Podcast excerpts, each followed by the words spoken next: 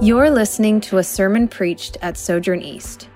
In Acts 20:35, Jesus said that it is more blessed to give than to receive. For this 4-week vision series at Sojourn East, we will be exploring what Jesus' way of giving looks like. We're calling this series Serve Somebody. Each week, we will look at a different aspect of the life of Christian service, both inside and outside the church. It's time for our scripture reading. So if you are able, would you join me in standing as we read from God's word? Today's scripture comes from John 13, 1 through 17. It was just before the Passover festival. Jesus knew that the hour had come for him to leave this world and go to the Father. Having loved his own who were in the world, he loved them to the end. The evening meal was in progress, and the devil had already prompted Judas, the son of Simon Iscariot, to betray Jesus. Jesus knew that the Father had put all things under his power and that he had come from God and was returning to God. So he got up from the meal, took off his outer clothing, and wrapped a towel around his waist. After that, he poured water into a basin and began to wash his disciples' feet, drying them with the towel that was wrapped around him. He came to Simon Peter, who said to him, Lord, are you going to wash my feet? Jesus replied, you do not realize now what I am doing, but later you will understand. No, said Peter, you shall never wash my feet. Jesus answered, Unless I wash you, you have no part with me. Then, Lord, Simon Peter replied, Not just my feet, but my hands and my head as well. Jesus answered, Those who have had a bath need only to wash their feet. Their whole body is clean. And you are clean, though not every one of you. For he knew who was going to betray him, and that was why he said, Not everyone was clean. When he had finished washing their feet, he put on his clothes and returned to his place. Do you understand what I have done for you? He asked them. You call me teacher and Lord, and rightly so, for that is what I am. Now that I, your Lord and teacher, have washed your feet, you also should wash one another's feet. I have set you an example that you should do as I have done for you. Very truly, I tell you, no servant is greater than his master, nor is a messenger greater than the one who sent him. Now that you know these things, you will be blessed if you do them. This is the word of the Lord. You may be seated. You know, when I was growing up um, in my family, we played a lot of word games, and we did the same with our kids when we were growing up. So, a lot of boggle and taboo and catchphrase and categories and password and Scrabble fact, my wife and I, when we were younger, we were even members of the National Scrabble Association. Yes, we were nerds, I admit it. So I've always been fascinated with words, and I love finding just the right word to describe something. So here's a little word based thought experiment for you this morning.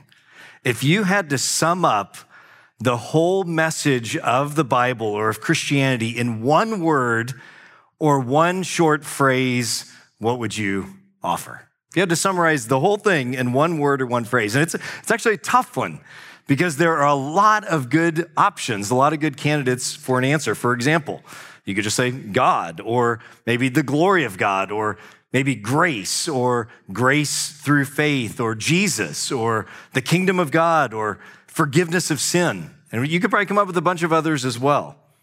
I think those are all really good one word or short summaries of the message of the Bible and Christianity. But let me ask you this.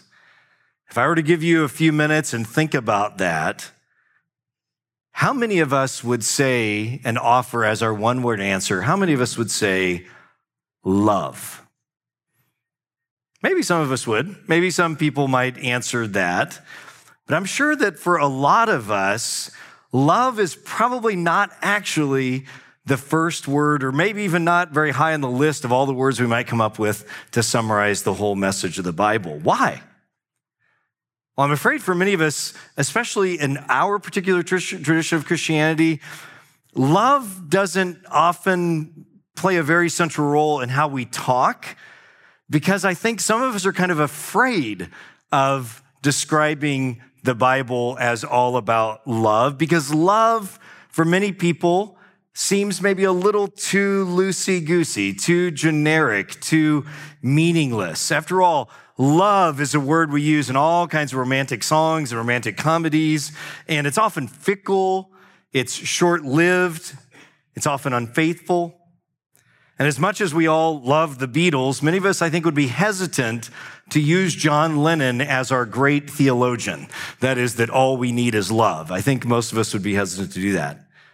On the other hand, some of us may not be inclined to say the Bible summed up as love because we feel like maybe it's too simple. It's, it's too childish. I mean, we learned back in Sunday school, if you grew up in church, that God is love, and maybe that sounds too quaint. Several years ago, I was uh, ministering in an old church, a really old church, and I, for some reason, I was digging around in one of the Sunday school rooms. That sounds weird. I wasn't very, I was looking for something, and I ran across this poster this poster from I don't know when it was from, probably the 50s or something, in an old Sunday school room. And it had these little graphics. It was a kid's poster. And the, the lines were God gives us sunshine. And it shows a picture of the sun. God gives us grass. Shows a picture of the grass. God gives us cows. God gives us milk. God gives us butter. Thank you, God, for loving us. Now, certainly the American Dairy Council is thrilled uh, with this line of reasoning and this high point, this high mark that butter is the ultimate example of God's love. And you know what? I love butter as much as the next guy. But I'm afraid maybe that kind of way of talking about God's love, which is not all wrong, but maybe that's still in you, maybe from childhood. And you think, yeah, God's love, that's kind of for kids. Silly rabbit, John 3.16 is for kids, we might think. Regardless of what you think about the idea of love, I'm going to suggest to you today that according to Jesus, this is a great way to summarize the entirety of the Bible. And today, as we conclude our series that we're working on, Serve Somebody, I want us to land with love. And the text that Lindsay read for us, John 13, it's a very famous story, but I wonder whether we've realized how central this story really is to what it means to be a Christian, to live as a disciple of Jesus. And we're going to see that this famous story of Jesus washing his disciples' feet has a lot more going on than we might first see. So if you have a Bible, you can turn there with us. We'll put some of the verses on the screen as well, but it's great on your phone or if you have a Bible to, to follow along with. It makes it easier to understand and, and look at the text together. So in looking at this great story of John 13, we're actually jumping right into the middle of John's gospel.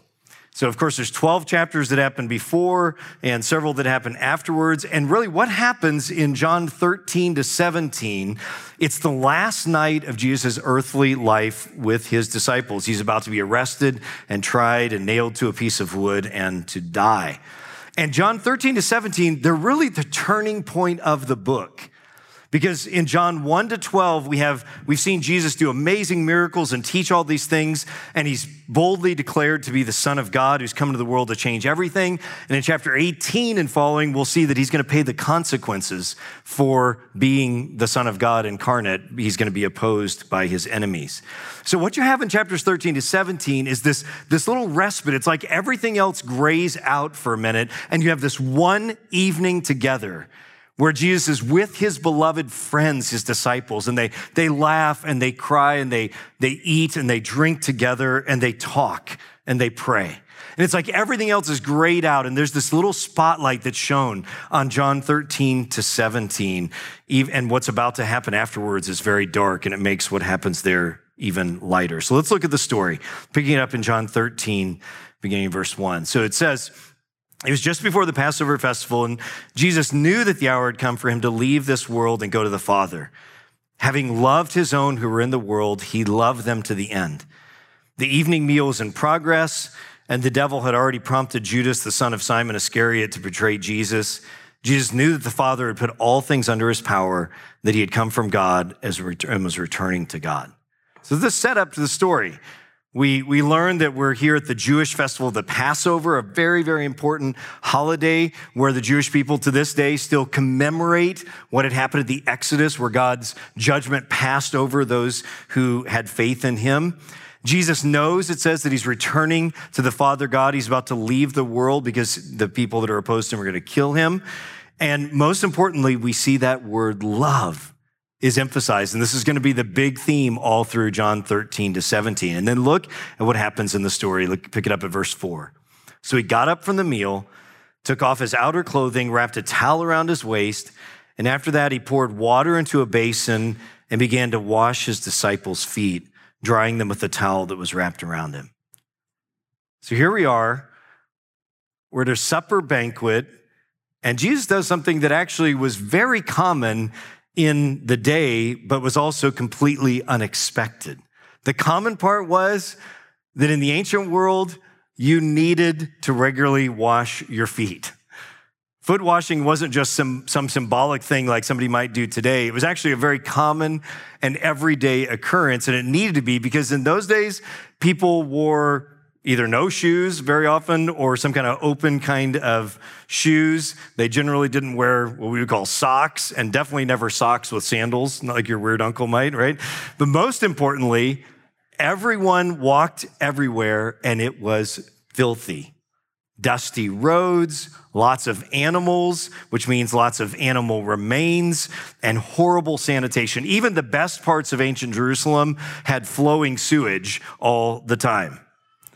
And so when you went into somebody's house to eat, it was really, really important that you cleaned off your feet. So that part isn't unexpected in this story. What's unexpected is who is doing the foot washing. You see, normal hospitality was that when you came into somebody's house, they would provide a basin for you to clean your feet with, or very often, the, the very lowest servant in the house would be given this task, this very unpleasant job of washing everybody's feet. But now, to everyone's surprise and embarrassment, Jesus, who is their leader, their teacher, the one who's taught them things that they had never understood before, never imagined, the Lord that they have given up everything to follow, the one they saw raise Lazarus from the dead, the one who, when he speaks, he confounds the wisdom of the wisest people, the one who has multiplied fish and bread and walked on water and healed a man born blind. He gets up from the feast and without a word puts aside his outer garments and takes on the form of the lowest servant you can imagine and begins washing everyone's feet. It's awkward. It would be like if someone during the sermon came up here untied my shoes and started wa- washing my feet. We'd say, is this a joke? Don't, don't get any ideas. This is weird and embarrassing, but infinitely more because I'm obviously not your Lord, King, and Savior who's done all these miracles. This is an entirely awkward and unexpected and really speechless creating situation for the disciples.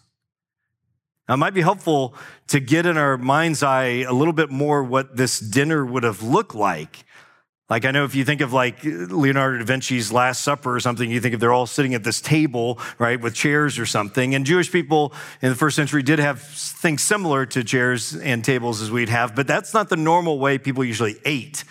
Usually ate in the, in the Greek style, where everyone would be lying around on some kind of little pillows or pads, usually leaning on one arm, usually the left hand, and you'd have these shared bowls or bowls in front of everybody. So it's like a circle, and everybody's feet are sticking out to the ends, and everybody's there talking and, and eating. Maybe if you've eaten at Queen of Sheba, you don't lie down there or something, but maybe you've eaten a Moroccan food or something where you all kind of dip in and share. This is the kind of ancient style of a meal. And this is the picture of what's going on. So out on the outside of all the activity, where they're all sitting there enjoying this meal, Jesus is all of a sudden at their feet, working his way along, washing their feet. We don't know with whom he started. Maybe he was at the opposite end of the circle. We don't know. But we know what happened when he got to Peter because good old Peter can't hold it in any longer. He has seen Jesus perform this lowly task and he can't keep silent. Look at what it says in verse 6. So Jesus came to Simon Peter. He said to them, Lord, are you going to wash my feet? And Jesus replied, Do you not realize now what I'm doing, but later you will understand. It's a classic sort of Jesus move. No, said Peter, you shall never wash my feet. And Jesus answered, Unless I wash you, you have no part with me. Then, Lord, Simon Peter replied, Not just my feet, but my hands and my head as well. And Jesus answered, Those who have had a bath need only to wash their feet. Their whole body is clean, and, and you are clean, though not every one of you. For he knew who was going to betray him, and that is why he said, Not everyone was clean. A good old Peter, wholehearted, open hearted, foot in mouthed all the time. But he says exactly what everybody else is thinking and feeling. He tries to object to Jesus washing his feet. And then Jesus explains something absolutely central that this foot washing is not just Jesus doing a kind thing. It's not just him getting oxen dung off the soles of their feet. It's actually something that is a cleansing that is soul deep.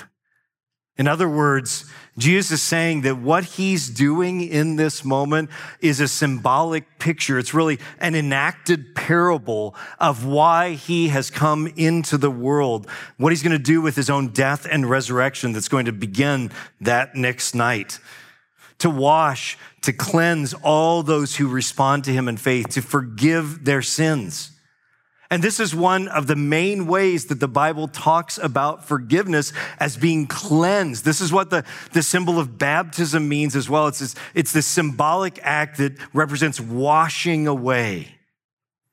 I don't know if you've ever considered this, but it's very brilliant how God has put together Holy Scripture. In Matthew, Mark, and Luke, they record Jesus' last night and they record one of the events that happened there that we celebrate each week, where Jesus took bread and broke it and took wine and shared it and said, This is a new covenant I'm making with you for the forgiveness of sins.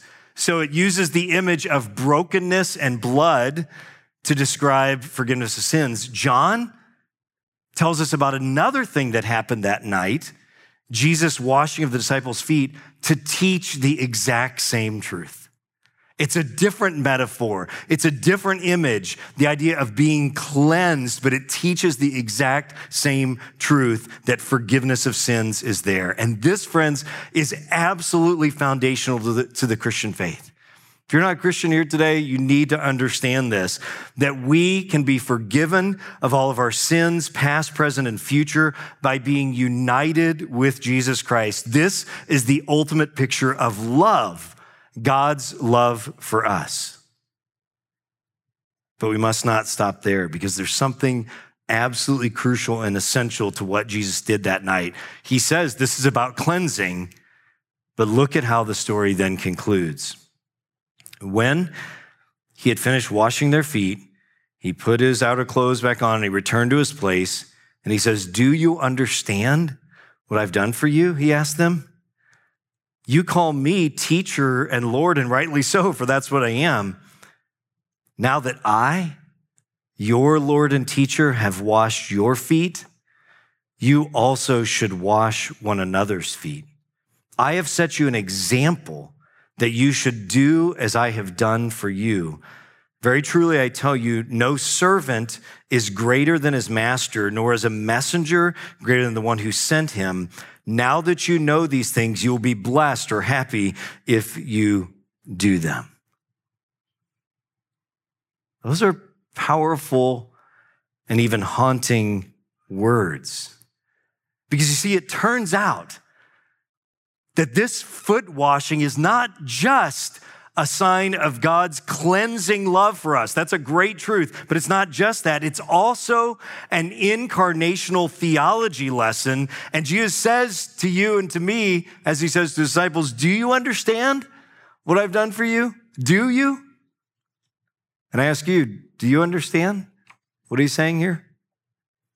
Jesus' willingness to engage in this lowliest, unpleasant, humbling task of foot poop cleaning is the model for us to follow.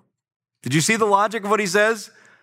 We're not greater than him. And if he can do this, then he says, This is an example for you as well. You see, this amazing foot washing incident is not only a symbol of Jesus' cleansing death for us, it's also the pattern. It's the paradigm. It's an image, a memorable image for you and me to learn to love. You see, the vertical love that Jesus, that comes from us to, from Jesus to us is translated into a horizontal love that we give to each other. And Jesus chooses this image of washing feet as a powerful idea to explain it. This is the same thing he's going to say in the following chapters. If you this afternoon read through John 13, 14, 15, 16, 17, you'll see he says the same thing. For example, just a few verses later, he says, A new command I give you love one another. As I have loved you, so you must love one another. By this, everyone will know that you're my disciples if you love one another. He says also, My command is this love each other as I have loved you. This is my command love each other. And we should recall that Jesus says clearly as well the greatest command is to love God and love others as ourselves. So here's the clear point, friends. This foot washing story is a love story. First, it's a story about God's love for us in his glad willingness to cleanse us. And it's about a love story of how you and I learn to relate to each other in self sacrificial love. So, love is a great one word summary or message of the Bible because it really encompasses these two greatest realities our relationship with God and our relationship with each other. So, what are we supposed to do with this? If that's so clear, which I think it is, why do we struggle to do this? Well, to, to drive this home to our hearts, I want to briefly ask and answer three quick questions. First, why do we struggle to serve in love? How do we find the power to serve in love? And what does serving in love really look like? And let me run through these first. Why do we struggle then, if this is so clear, why do we struggle to serve in this way? When I think about my life, I can think of at least a couple of reasons why I struggle to, to serve and love, and I wonder if you might relate to these as well. First is, it's actually really hard to love some people. Some people are harder to love. There are always people that we naturally like and love for a variety of reasons, but there are always people who don't fit in that category as well. And if you're right now thinking of someone in that other category, they might be thinking of you that way too right now. but you see, we're not just called to love the people that we like, we're called to love all those that God puts in our path because they're made in the image of God. In fact, as I reflected on this story, one of the things that struck me very hard this week was that two of the feet that Jesus washed were none other than Judas's.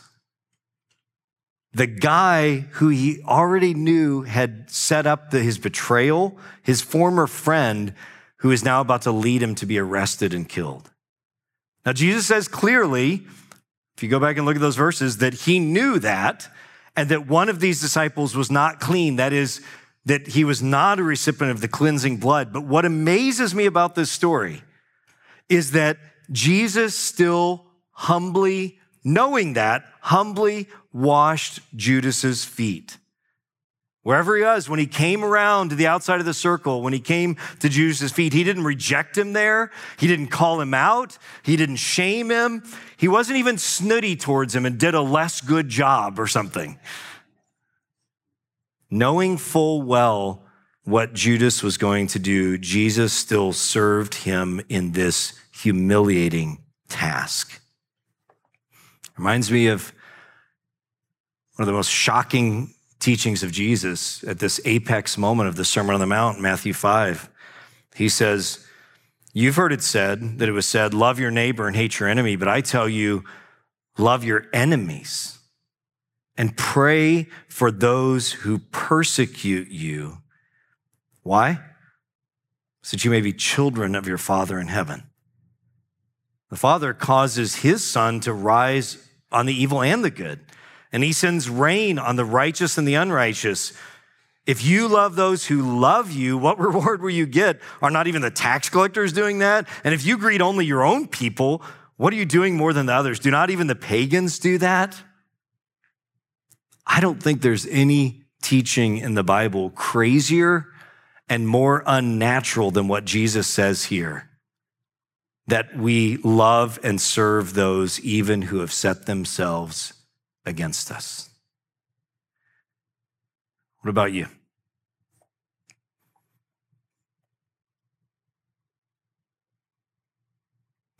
You have an enemy at work, maybe an enemy here in church. Young people, maybe an enemy at school. Maybe you've got a nasty neighbor. Maybe you've got a parent who annoys you with their political posts. Maybe you've got a kid who you haven't spoken to in a decade. Maybe you have a husband or wife who has hurt you so deeply that you don't even know how to move forward except for with fake smiles. Maybe you got a friend who's betrayed you and it's eating you up inside. This call to legitimately love others, not just tolerate them, is hard to do. And you're going to have to figure out before God what God is calling you to do. I just want to hold forth this challenging thought this morning that God may be calling you to serve in love someone who has wronged you. Think of the impact that someone has had on you when they have loved you, especially when you failed. Who knows, but God may use you as the agent to bring life to someone who needs your love. I love what one author said love is holy because it's like grace. The worthiness of its object is never really what matters. It's not the worthiness of the object, it's the act of serving love. Now, that's a struggle for me. I think it probably is for you, but I, am also aware another reason I struggle to serve in love that may be true for you as well is that I think a lot of times our lives are built on the wrong dream.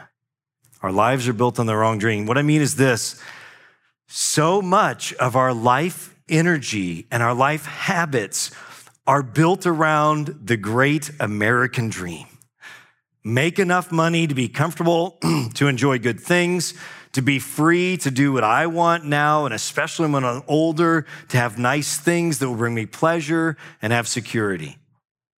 So much of my life, and I would imagine yours as well, I find when I'm honest, is actually driven by that vision, that dream that if I work hard enough, then I can secure comfort for myself and those whom I love. But, friends, when our life energy and our finances and our goals are primarily oriented towards securing life for ourselves, I have found that there's little room left for serving others. And what happens is that serving becomes this add on. That what really drives me is the American dream. And then because I've read the Bible and I care about God and care about others, I also will do some service. So we may serve occasionally. The soup kitchen on Thanksgiving or a special work day at church. But those end up being the exception, not the habit. And our lives are so often really driven by our desire for our own comfort that the servants is, the service isn't the substance of our lives, but it's just a sprinkled on part of our lives.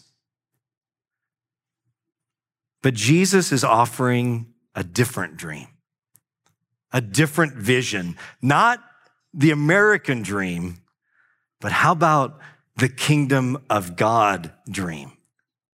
That life is to be found not in seeking and hoarding our own security, but in serving others in love, reversing those things. Of course, there's nothing wrong with, with saving and enjoying good things in life. I do as well. America is awesome, right? But the issue is always our hearts. What dream is motivating you?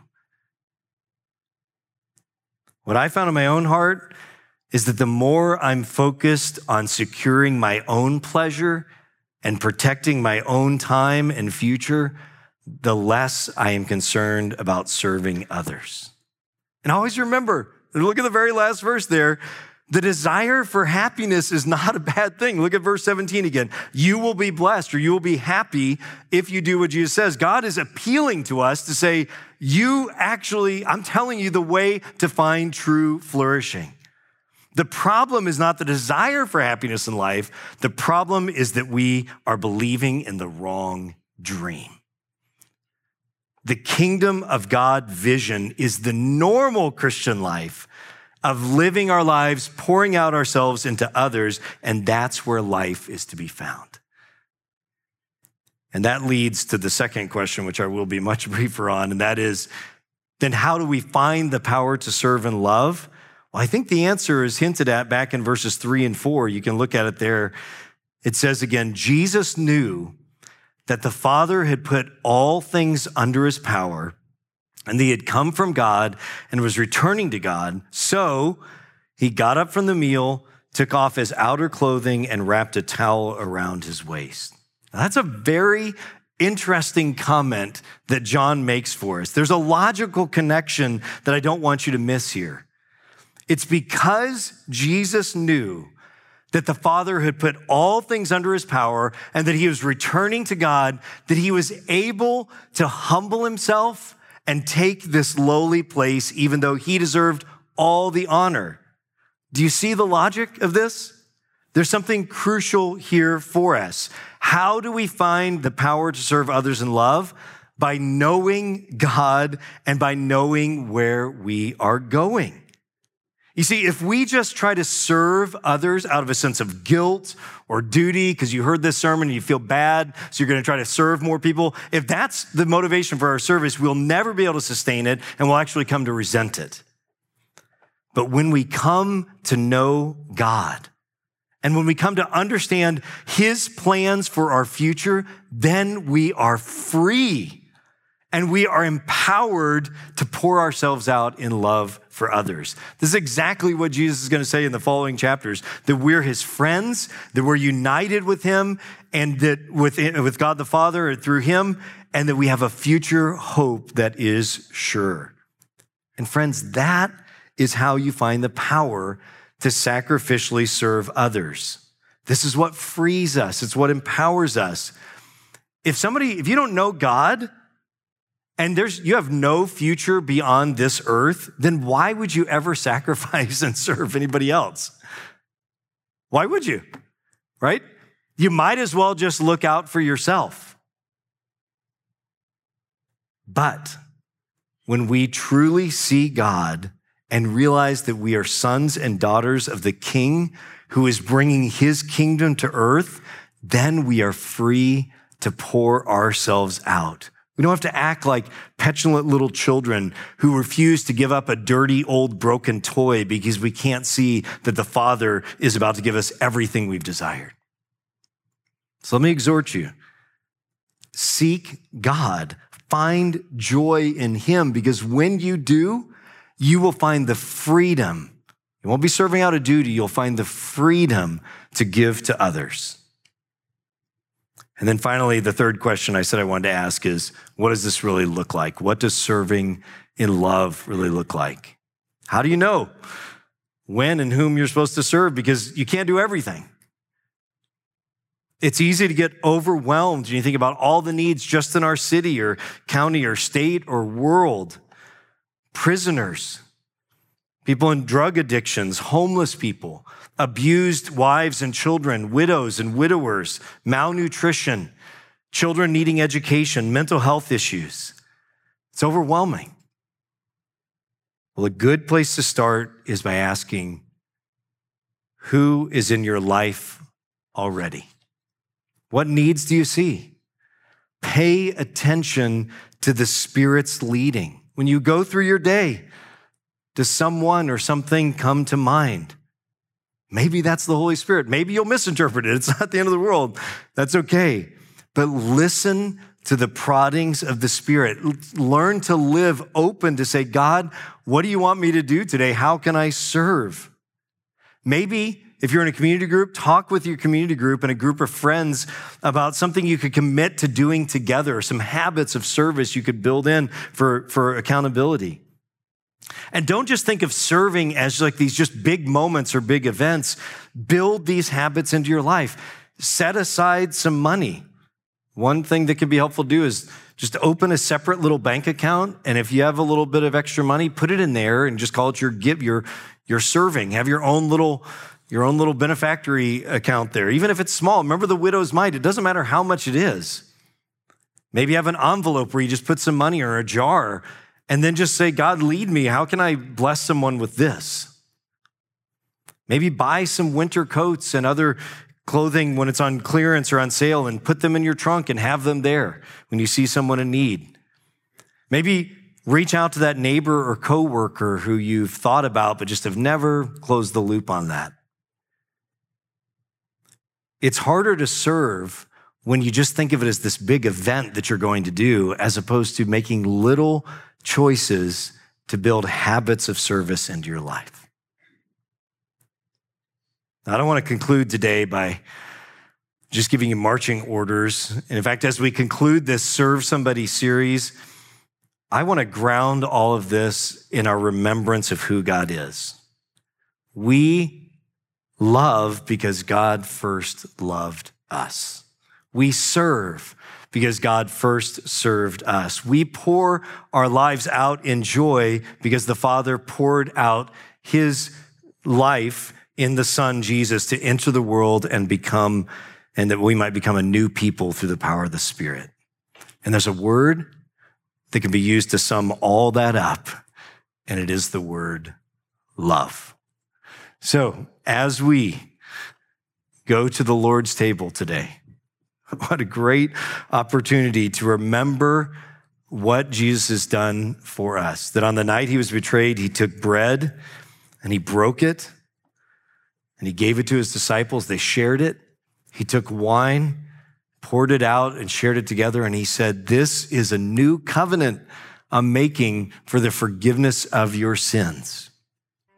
And I'd invite you, receive that today and then let that vertical love become horizontal as you serve others in the same way. Let me pray for us. I'm Kevin Jameson, lead pastor at Sojourn East. Thanks for listening. For more sermons, info about our church, and ways you can support the ministry of Sojourn East, visit sojournchurch.com/east.